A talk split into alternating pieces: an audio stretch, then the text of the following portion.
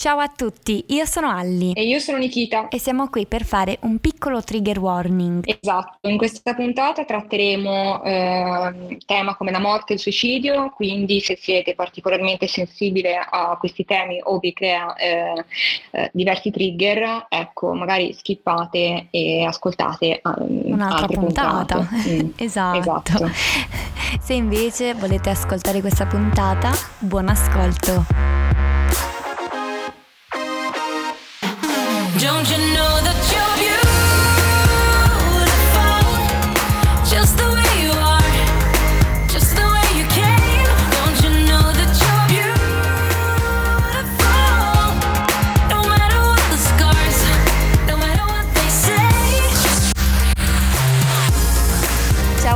E benvenuti al podcast Ma non sembri malata. Io sono Alli. E io sono Nikita. E oggi siamo qui con Penelope Mirotti. Benvenuta! Grazie. Grazie di avermi chiamata a parlare con voi. Siamo contentissime che sei qui con noi, è super, un super piacere. Um, tu sei, io sono negli Stati Uniti, lo sanno già magari chi ascolta, Nicole è in Italia e tu dove sei di preciso in questo momento? Io sono a Losanna che è in Svizzera francese, quindi non lontano da, dal nord Italia diciamo. Quindi oggi siamo super international in questa puntata. E infatti prima di incominciare a raccontare la tua storia, vorresti presentarti a chi sta ascoltando? Quanti anni hai? Che fai nella vita? Sì, allora, ehm, beh, vivo a Losanna, eh, non è la prima volta che vivo all'estero, sono un po' di anni che, che giro per l'Europa. Ehm, in questo momento cosa faccio? Bella domanda perché lavorativamente sono un po' in bilico, eh, vista la mia malattia, però nella vita ho fatto organizzazione di eventi eh, soprattutto, era diciamo il mio lavoro di prima. Ho 31 anni e, e niente, più o meno queste sono le cose. Bellissimo, bellissimo. E tu sei qui per raccontare la tua storia um, di una malattia invisibile, vero? Qual è? Eh, sì, eh, è la encefalomielite mialgica o diciamo in modo più semplice la sindrome da fatica cronica. Quali sono stati i tuoi primissimi sintomi? Allora, in realtà tante persone hanno un episodio scatenante che può essere magari un virus, un trauma o qualcosa di identificabile nel tempo. Io in realtà facevo una vita normale, era il 2019, sono passati più o meno quattro anni e eh, niente, facevo una vita anche tanto attiva perché ero molto sportiva, appunto vivevo a Chamonix che è sulle Alpi, in montagna, un giorno sì, un giorno no, scalavo, un giorno sì, un giorno no, sciavo. Venivo già da anni di trasferimenti all'estero, prima della Francia ero in Inghilterra, prima dell'Inghilterra in Russia, cioè ero veramente sempre in giro e facevo tante cose, anche il mio lavoro era molto dinamico perché l'organizzazione di eventi comunque ha orari molto pesanti e sei sempre in giro. E, um, un giorno mi sono svegliata stanchissima, eh, quasi dal nulla, almeno io ora me la ricordo così, che una mattina mi sono alzata e ho pensato c'è qualcosa che non va, che cosa mi sta succedendo? All'inizio era stanchezza e, mm, e poi con i giorni, le settimane, i mesi si sono aggiunti sintomi sempre più strani e neurologici direi, tipo eh, vertigini, eh, tremori strani, avevo tipo acufeni, ehm, non sopportavo più gli sforzi fisici, quindi mi accorgevo che fare qualsiasi cosa di sportivo mi, mi metteva proprio KO per ore se non giorni e poi anche sintomi più cognitivi, quindi la nebbia cerebrale, ovvero cominciare a perdere la concentrazione, al lavoro non riuscivo più a stare davanti allo schermo ehm, più di qualche ora, ehm, ho iniziato a essere sensibile alle luci, ai suoni, tutte cose che non mi erano mai mai successe, che poi nel giro di eh, un paio d'anni sono veramente degenerate fino a ritrovarmi quasi mm, housebound, cioè in casa e non riuscire quasi più a uscire e pensare ok forse mi devo prendere una sedia a rotelle perché non riesco più a camminare due minuti fuori casa senza, cioè senza collassare sostanzialmente. Però è iniziato tutto veramente all'improvviso e mi sono spaventata un sacco perché ci è voluto comunque un anno e mezzo per capire che cosa mi stesse succedendo. Come hai detto prima, praticamente tu ti sei svegliata da un giorno all'altro eh, che ti sei ritrovata questi sintomi che non capivi, giusto? Cioè non, non riuscivi a capire che, che, cosa ti stava succedendo. No. Eh, o è stato graduale? In realtà ehm, per me, eh, quando poi ci ho ripensato bene, erano anni che io avevo degli episodi che duravano molto poco, erano magari due o tre giorni, mi, mi capitava una volta ogni tot mesi, in cui avevo questa stanchezza molto forte con magari una febbricola, mal di testa e non avevo mai capito che cosa fossero. In realtà non lo so ancora adesso cosa fossero quegli episodi, però ricordo che quella mattina quando mi sono alzata con questi sintomi ho pensato, ah, è uno di quegli episodi lì che poi mi durano due giorni e poi mi passano. E invece non è stato così, cioè eh, poi non, non, mi è mai più passato, cioè sono stata male due settimane, poi ho avuto qualche giorno di tregua, poi è ricominciata e da lì è iniziata la, tutto il mio percorso. Però mi chiedo adesso se non ci fossero già appunto dei segnali da qualche anno. Io era da, dalla fine della triennale che avevo questi piccoli incidenti, diciamo, e quindi forse era un, un segno che il mio corpo stava già cominciando ad avere problemi e io sicuramente con lo stile di vita che ho avuto non mi sono fatta un favore perché ho veramente spinto tanto, cioè ho, ho, ho fatto tante tante cose, sono sempre andata oltre i miei limiti fisici, sia nel lavoro che negli, negli hobby, negli sport e finché stai bene pensi, vabbè ho vent'anni, chi se ne frega, no? eh, vivo al 100%, oggi, oggi mi rendo conto che forse ho esagerato e non, non mi stupisce quasi mi sembra assurdo dirlo, ma non mi stupisce quasi che io mi sia ammalata, vista, vista la vita che facevo. Ecco. Ok, e come sei arrivata a questa diagnosi? Perché non è facile averla. E soprattutto, dove l'hai avuta? Qui in Italia o in Svizzera? O da un'altra parte? no, l'ho avuta in Svizzera, però come potete immaginare il pellegrinaggio è stato straziante, tra l'altro in pieno Covid, quindi con ritardi, ospedali cioè, pieni di, di gente. Vabbè. Io ho iniziato a stare male in Francia e, e, lì sono andata dal medico e sono iniziati i vari episodi di uh, insomma non hai niente, ho solo un po' di stress, solo un po' di ansia, peggio ancora sei una donna, saranno sicuramente gli ormoni, torna a casa, riposati, vedrai che ti passa, cioè come dire, io pensavo raga io sto male, cioè lo, lo, saprei se fosse un'influenza di passaggio, cioè ho 27 anni, nel senso non è la prima volta che, che sto male. E ehm, sono stata, vabbè, io ho insistito tanto, non ospedale diciamo lì, mi hanno visto, boh, mi hanno visto 25 volte entrare a vedere il mio medico che non ne poteva più di me perché non aveva risposte da darmi e alla fine sono riuscita a farmi vedere da un neurologo, da un otorino, ho fatto un test del sonno, tutto questo ancora in Francia, però non si arrivava a niente, cioè ogni visita finiva con un guarda per noi stai bene, non hai niente, problemi del sonno no, problemi neurologici no. Ehm, mi ricordo che in quel periodo eh, io ho cominciato seriamente ad andare nel panico, eh, quindi sono tornata in Italia, tra un evento e l'altro eravamo in piena stagione di eventi io facevo eventi soprattutto sugli sci, quindi era inverno del 2019-2020, ero in, in pieno lavoro.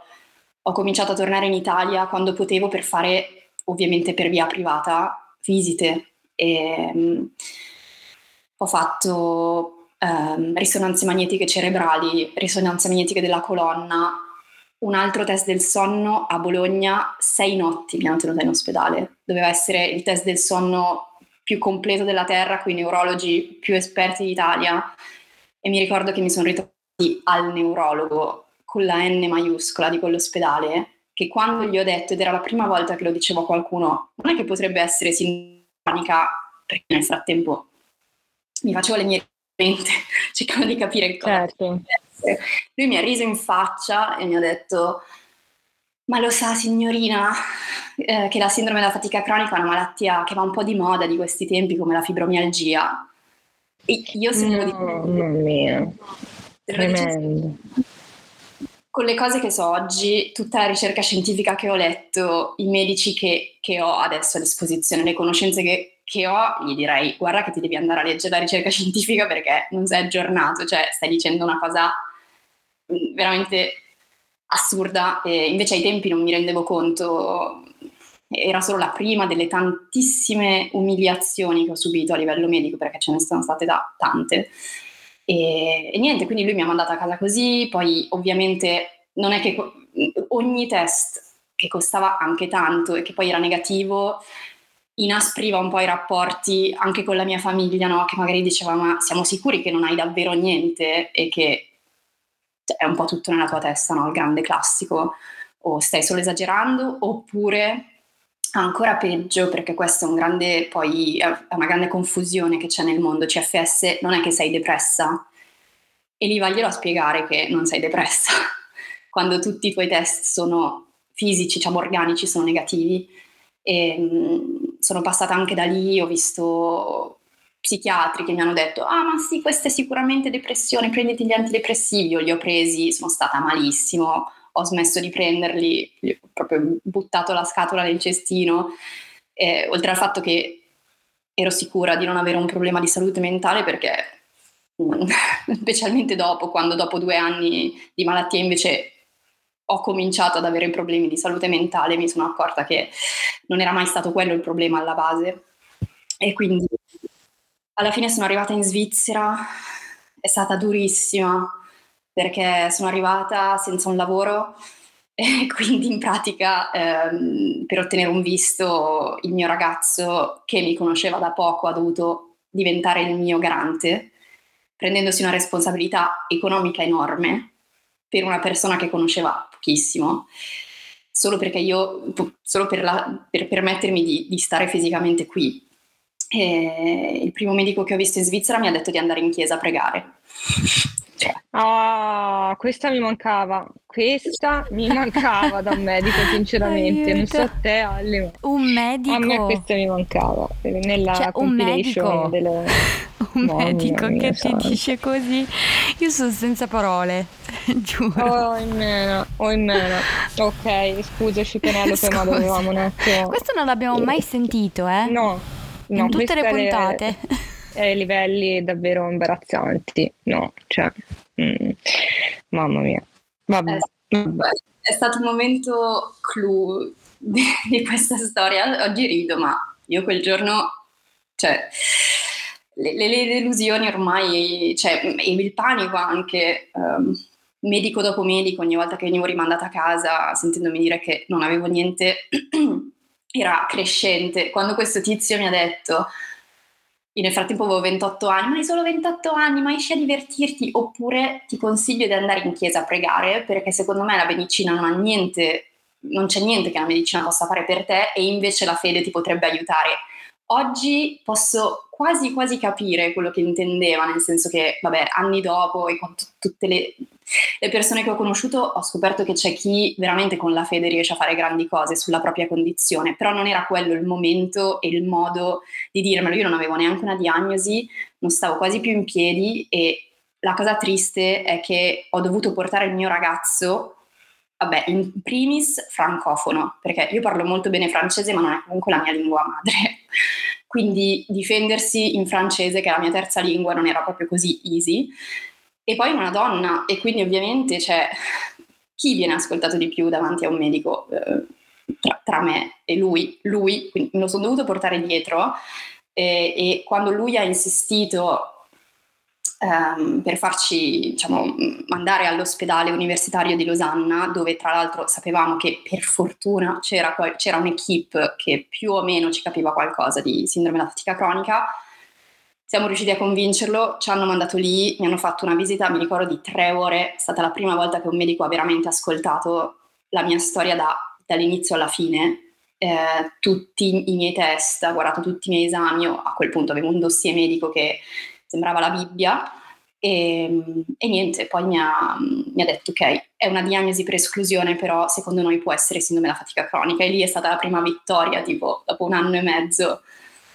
Eh, vittoria seguita comunque non da una grande consolazione, nel senso che, cioè, quando ricevi la diagnosi sei contento, in quel momento ti è utile perché finalmente puoi giustificarti, tra virgolette, davanti agli altri e sapere con che nemico combatti. Però subito dopo ti accorgi che non c'è niente da fare, cioè, o, o la medicina comunque ha poco da offrire, quindi mi hanno mandato da una specialista, tra virgolette, che... Um, che mi ha detto il primo giorno, guarda, eh, io sono qua per te, però la medicina non ha risposte. Quindi, cioè, io l'ho apprezzata poi nel tempo perché lei è stata apertissima alle mie proposte, però quello che è assurdo è che me lo sono costruito io il percorso medico che abbiamo fatto insieme. Cioè io in, in due anni ho trovato, ho letto ricerca scientifica fino ad avere gli occhi fuori dalle orbite, ho trovato farmaci che erano stati usati in alcuni studi, li ho proposti a lei, lei si è rifiutata di darmeli, poi l'ho convinta, poi me li ha dati, poi ho iniziato a prescriverli anche ad altri pazienti.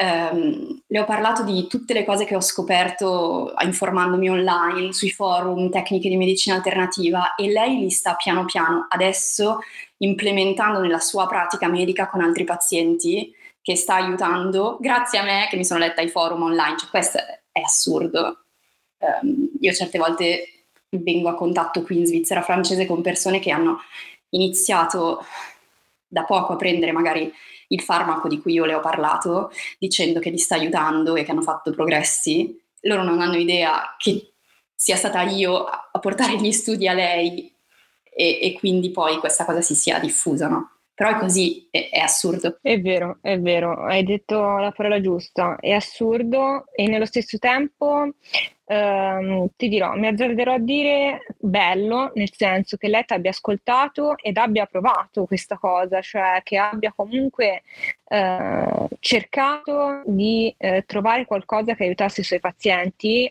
e mettendo da parte il suo orgoglio medico, parla, o soprattutto quello, perché spesso no, ci imbattiamo in, in, dei medici purtroppo eh, che se gli ferisci quell'orgoglio lì eh, è un problema. E, ed è una cosa bella, no? Sì, in realtà sì, per questo dico io oggi l'apprezzo molto perché lei è veramente aperta e secondo me ha capito che io non dico ne so quanto lei perché lungi da me, io non sono medico, però su alcune cose sono più informata di lei e più aggiornata di lei sulla malattia e quindi prende veramente sul serio quello che le dico perché la mia esperienza per lei è, è importante da un punto di vista di, di, raccolta dati, credo. Infatti mi chiede spesso di partecipare a conferenze, non l'ho ancora fatto perché poi mi dice di sì, poi però eh, è così difficile parlare di sindrome da fatica cronica qui come altrove che alla fine non è ancora successo, però ehm, mi, mi, mi, prende, mi, prende, sul serio ehm, e questo è molto positivo e, e penso di averle, cioè, di averle aperto gli occhi sul fatto che i pazienti non possono essere ridotti alla, a, alle risposte che la medicina tradizionale ha da dare perché non sono molte e quindi l'unica cosa sostanzialmente che ci è proposta, che è stata proposta a me, è stato andare da un fisioterapista che mi spiegasse ehm, come fare esercizio in modo, ehm, non so come si dice in italiano, in, in, incrementale, incremental. Sì, non lo so. Sì, tipo piano piano. Eh, sì, è solo okay, che anche sì. questa è una cosa un po' controversa perché mm, in Inghilterra ehm, ci sono state queste linee guida del sistema nazionale sanitario che erano, si chiamavano, era la GET, la Graded Exercise Therapy, e le persone nel tempo poi si sono rese conto che non era necessariamente benefica per i, per, cioè per i malati, perché quando soprattutto sei in uno stadio semi-grave ehm, c'è così tanto malessere post sforzo che fare uno sforzo ti può far deteriorare invece che far progredire. E è un approccio già vecchio, è già stato superato e si, è già stato in molti paesi non, non, viene più proposto e qui è stata l'unica cosa che mi è stata proposta. Fine, basta. Cioè, io avrei avuto bisogno di mille cose in più, anche di, di terapie alternative, invece questa è l'unica proposta che esisteva e spero che le cose cambino anche magari grazie a, a queste conversazioni che io ho con lei, soprattutto perché la Svizzera è un posto piccolo e quindi è molto facile um, spargere la voce, cioè è molto facile che tu magari avendo un contatto nel mondo medico riesca a fare la differenza su, sulle cose, il che è abbastanza straordinario.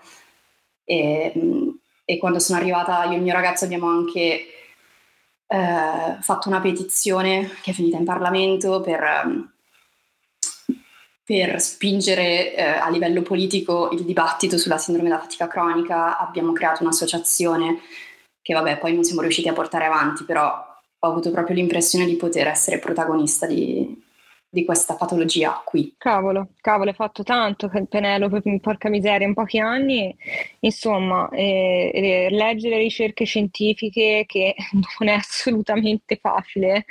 Eh, importare le tue conoscenze, importare nel termine sbagliato, magari trasmettere le tue conoscenze a un medico che ti ascoltasse, eh, creare un'associazione che non è facile, è assolutamente la cosa più difficile, creare e poi mantenere un'associazione perché è qualcosa che ti porta via tanto tempo ed energie e addirittura una petizione da portare, cioè, parla, cioè, insomma, Penelope, cavolo, no? Direi, cavolo, eh, tanta roba. E, mm, la mia domanda è, al momento che tu hai ricevuto una risposta, no? Eh, la tua diagnosi, il nome della tua diagnosi, cosa hai provato?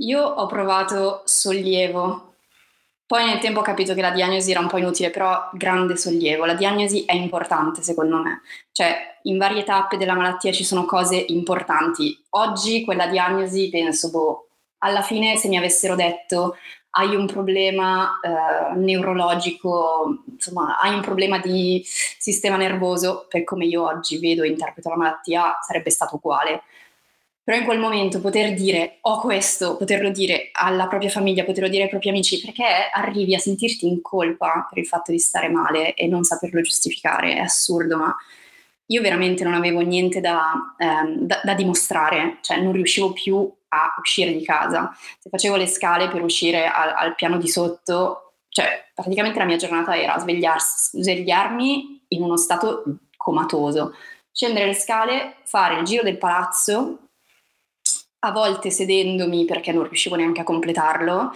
mi sedevo, facevo 5 minuti tipo di meditazione con la, con la mia app, tornavo in casa e stavo a letto per ore per aver camminato quei due minuti.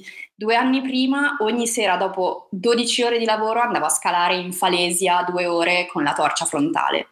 Cioè era abbastanza palese che qualcosa non andasse eppure io continuavo a sentirmi estremamente in colpa e di dovermi giustificare con le persone intorno a me perché avevo smesso di lavorare, smesso di guadagnare, smesso di produrre, di essere un membro attivo della società e quindi cominciavo a pesare sugli altri, cioè sul mio ragazzo, sulla mia famiglia. E, cioè, finalmente quando ho avuto la diagnosi ho potuto spiegare, ok, ho questo problema qua, ehm, a, a, insomma adesso ha un nome e Ovviamente non è come dire, cioè è brutto fare la gerarchia delle malattie, però non è come dire ho un cancro e tutti ti guardano e alzano le mani e dicono ah ok.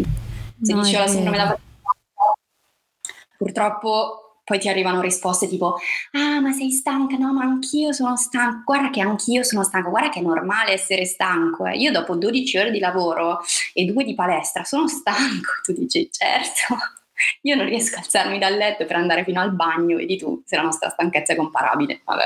No, non c'entra infatti nulla, un po' sì, anche una cosa simile con la fibromialgia, no?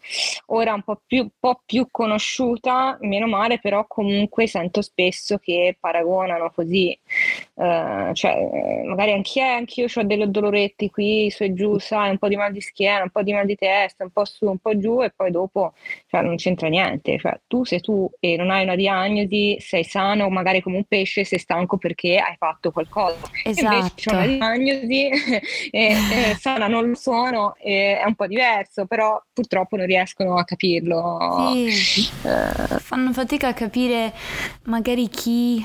Allora, col cancro uno dice, mamma mia, stanno... Mm, forse moriranno, no? Cioè, quindi c'è questo, eh, questa estrema differenza tra chi è sano e chi magari non è per niente sano e potrebbe anche morire. Chi si trova in mezzo, chi magari vive con una malattia cronica che non guarirà come un raffreddore con una persona sana e non ti porterà ad una cosa grave, fanno fatica a capirlo. Cioè, o deve essere così o così, o sei sano o, o anche, non sei sano. Ma o anche se ti porterà una cosa grave, il fatto che sia poco conosciuta, comunque non la prendono sul serio, perché esatto. non è un esatto. cancro, non è un tumore, non è comunque una malattia. Eh, come detto prima Penelope, è brutto fare una specie di gerarchia, però alla, alla, fine purtroppo nella nostra società così fanno, anche se noi magari cerchiamo di non farlo, ma gli altri continuano a farlo, nonostante noi cerchiamo di spiegare. Eh, bene nei dettagli eh, le differenze, le, tutte le cose a cui potrebbe comportare, eh, hanno proprio, secondo me, prosciutto sugli occhi, come si dice, no? Eh, e poi c'è, voglio dire, anche dei medici ci, mm, lo prendono poco sul serio. Quindi i medici che dicono ah ma magari devi pregare, andare in chiesa o i medici che dicono ah devi fare lo yoga. Cioè se neanche i medici lo possono prendere sul serio una diagnosi del genere, come ci aspettiamo che la società capirà. Cioè. No, infatti, e poi c'è anche pochissima, ovviamente, ricerca, quindi un, cioè la, la, medicina non avanza, eh, non ha risposte, è un problema difficile da capire, quindi tanti medici lo, lo inscatolano un po', nel, lo archiviano nella categoria depressioni. Io mi sono sentita dire tantissime volte sei depressa, perché è la cosa più facile da dire a qualcuno che ha dei sintomi così. E, ehm, la cosa assurda però è quanto è invalidante la sindrome da fatica cronica considerato quanto poco viene presa sul serio, cioè io sono stata un caso, penso, moderato, perché si parla di casi severi, moderati, leggeri, a grandi linee. Penso di essere stato un caso moderato quando non riuscivo più quasi a uscire di casa, ma se diventi un caso grave, cioè ti intubano e, e vieni nutrito con la fisiologica praticamente perché non riesci più a mangiare e cioè comunque ci sono pazienti che muoiono, magari non per la patologia in sé, ma per suicidio spesso.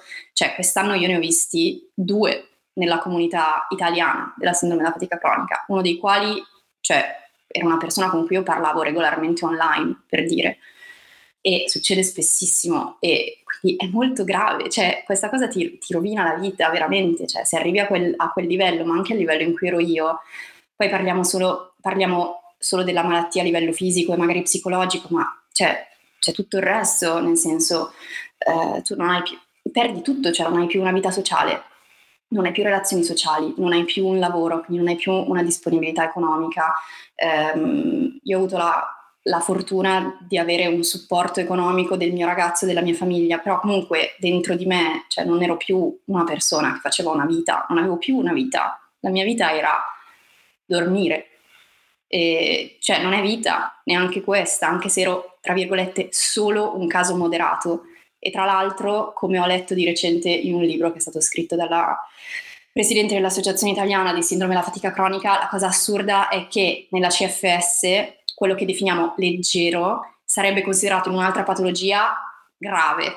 Quello che definiamo moderato è, cioè, vabbè, ancora più grave quello che definiamo grave, praticamente siamo lì lì con la morte, cioè neanche la classificazione dei livelli di malattia realistica, perché se sono un caso moderato e non esco più di casa non riesco più a camminare 5 minuti, cioè per me è grave questa situazione. Certo, certo, certo, assolutamente. E, mh, mm, purtroppo è poco conosciuta, io sono venuta a conoscenza di questa malattia solo pochi anni fa, eh, però tramite una ragazza britannica e solo pochi mesi fa ho conosciuto poi ehm, alcune persone di cui ne soffrivano qui in Italia, ma ne parlo davvero pochissime, tra cui sei tu ehm, che da, da, pochissimo tra l'altro, e c'è poca ricerca e, e quando c'è poca ricerca, ricerca, è un problema enorme, enorme. E avresti... Come scusa, perdonami? Tanti casi non diagnosticati e tante persone che forse ce l'hanno ma non lo sanno perché non riescono a farsela diagnosticare e cioè lo dico perché da quando io ne parlo sui miei sui social tantissime persone mi hanno scritto, tantissime, dicendomi io ho questi sintomi, gli stessi che hai tu, sono mesi che cerco di capire qualcosa, ma non riesco a ottenere una diagnosi, ma veramente, cioè, decine e decine e decine di persone che mi hanno scritto, quindi secondo me è anche poco documentata la, non dico che sia una patologia comune, perché non lo è, però ci sono tanti casi non diagnosticati che se venissero alla luce darebbero un quadro un po' più realistico di quante persone soffrono di questa cosa. Sì, sì, concordo. Domanda, hai un messaggio da dare a chi come te ha la, tua stessa diagnosi o comunque è in una situazione simile alla tua? Allora, uh, sì, tanti. il primo è farsi dare una benedetta diagnosi perché è il punto di partenza e c'è un sito che mi sembra sia stanchezzacronica.it eh, dove per regione c'è una lista di medici che conoscono la patologia in Italia e la possono diagnosticare. Questo secondo me è il primo passo anche per proprio cioè, calmarsi, perché all'inizio io pensavo di avere un cancro, pensavo di stare per morire. Questa cosa cioè, va tolta dai piedi il più presto possibile perché sennò si, si panica e basta. Ehm, poi, cioè, qui io potrei parlare di quello che ho fatto io e sono veramente tante cose, cioè secondo me si deve andare per gradi. All'inizio ovviamente ho ascoltato quello che avevano da dire i medici, poi non mi sono accontentata perché tanto mh, mm, non è che mi abbiano dato molte soluzioni e mi sono fiondata online e ho letto forum su forum, anche su Facebook ci sono tante comunità, purtroppo quasi sempre in inglese, sono o americane o britanniche, dove si parla di tantissime tecniche alternative. Il problema lì è che poi entri in un mare di cose dove vai dal ciarlatano che ti vende il succo di sedano a cose un po' più serie e sensate. E io lì praticamente me li sono studiati questi, questi gruppi per, per, tre anni, cioè sono stata mm, spesso cioè, presente online per leggere discussioni e ho trovato tante tecniche, una su tutte forse quella di cui vale più la pena parlare è la riprogrammazione cerebrale, cioè l'idea che la sindrome da fatica cronica sia anche, se non totalmente, un problema di sistema nervoso e che ci sono tecniche per calmare il proprio sistema nervoso che vanno dalla meditazione alla respirazione, ma soprattutto alla riprogrammazione cerebrale che ti aiuta a smettere di pensare ai sintomi 24 ore su 24 e andare in panico per ogni sintomo che senti. E tu utilizzandole calmi il tuo sistema nervoso e spesso le persone cioè, raccontano storie incredibili, ce ne sono veramente tante eh, di, di guarigione addirittura, quando la guarigione secondo la scienza oggi non esiste o se esiste è solo penso del 5% per la sindrome da fatica cronica.